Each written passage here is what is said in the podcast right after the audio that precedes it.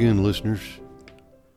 Today I was going to talk about, um, you know, when you're trying to make a decision, you know, one of the things I do when faced with a big decision is think if God could only tell me exactly what to do or steer me the right way, you know, do you do this? I mean, well, guess what? God is quietly teaching us and counseling us. So here's the problem we don't always hear Him, and if we do, we don't always obey. Getting direction from God is a matter of learning to seek Him and trust Him in these small decisions. I think if our heart is in the right place, those bigger decisions will not be so difficult. So I was thinking about guidance and came up with this scripture Psalm 32 8 and 9. I will instruct thee and teach thee in the way which thou shalt go. I will guide thee with mine eye. Be ye not as the horse or as the mule, which have no understanding, whose mouth must be held in with bit and bridle, lest they come near unto thee. So God tells us not to be like a horse, you know, that can only be guided by the bit and bridle. You know, the rider pulls on the reins and puts pressure on the horse's sensitive mouth, you know, to get the horse to go in the direction, you know, that the rider wants him to go. But we need to give God the reins of our life, you know. He doesn't ask us to give him the reins.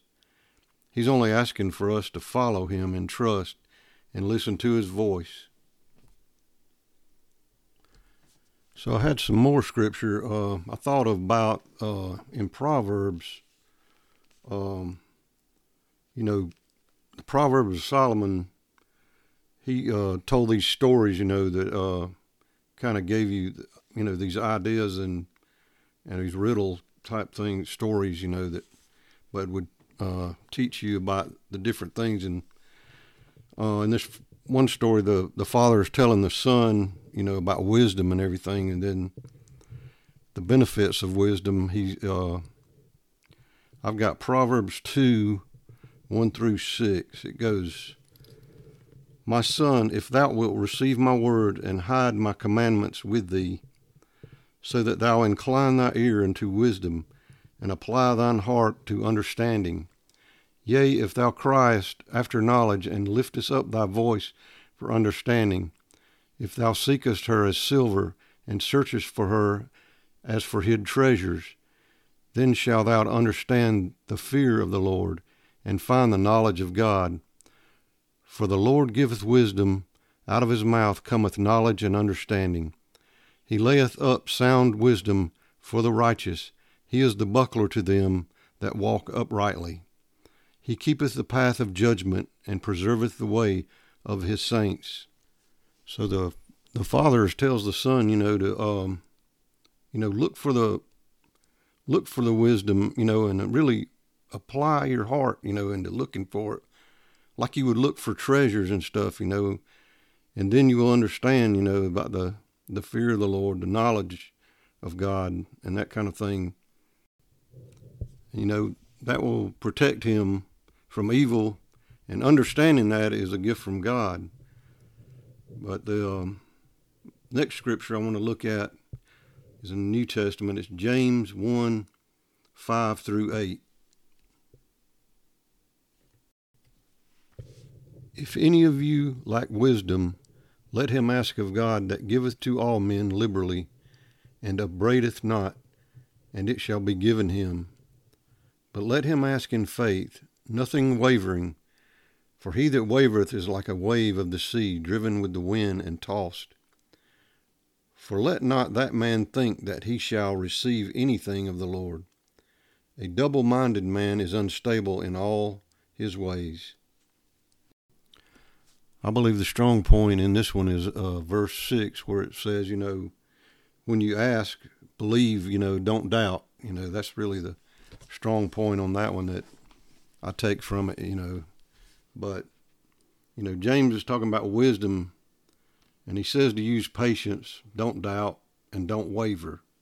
You know, your loyalty between God and the world. You don't want to waver in between there. You know, you can't, you know, be double minded like that. You know, that's his thing. And but we got to remember, you know, just can't doubt. You know, when if we ask God, you know, just really believe in it. You know, and I think that's the main point to take away from that one. So for my next um, scripture, this is one you've probably heard before. I'm going to go back to Proverbs and still on the proverb with the the father and son and but this is a Proverbs 3 5 and then 6 Trust in the Lord with all thine heart and lean not unto thine own understanding. In all the ways acknowledge him and he shall direct thy paths. You know that's that's pretty straightforward. Um, let's just remember to trust him and not make those you know choices you know on our own without him you know and i think the more we acknowledge him you know the more he will help us you know he'll help guide us and everything.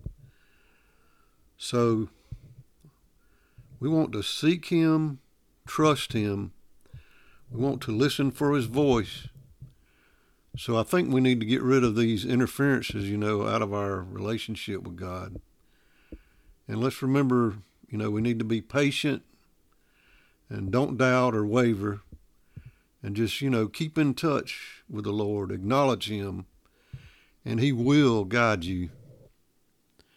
Well, that that about wraps it up this for this time, and uh, I guess until next time, talk to you later.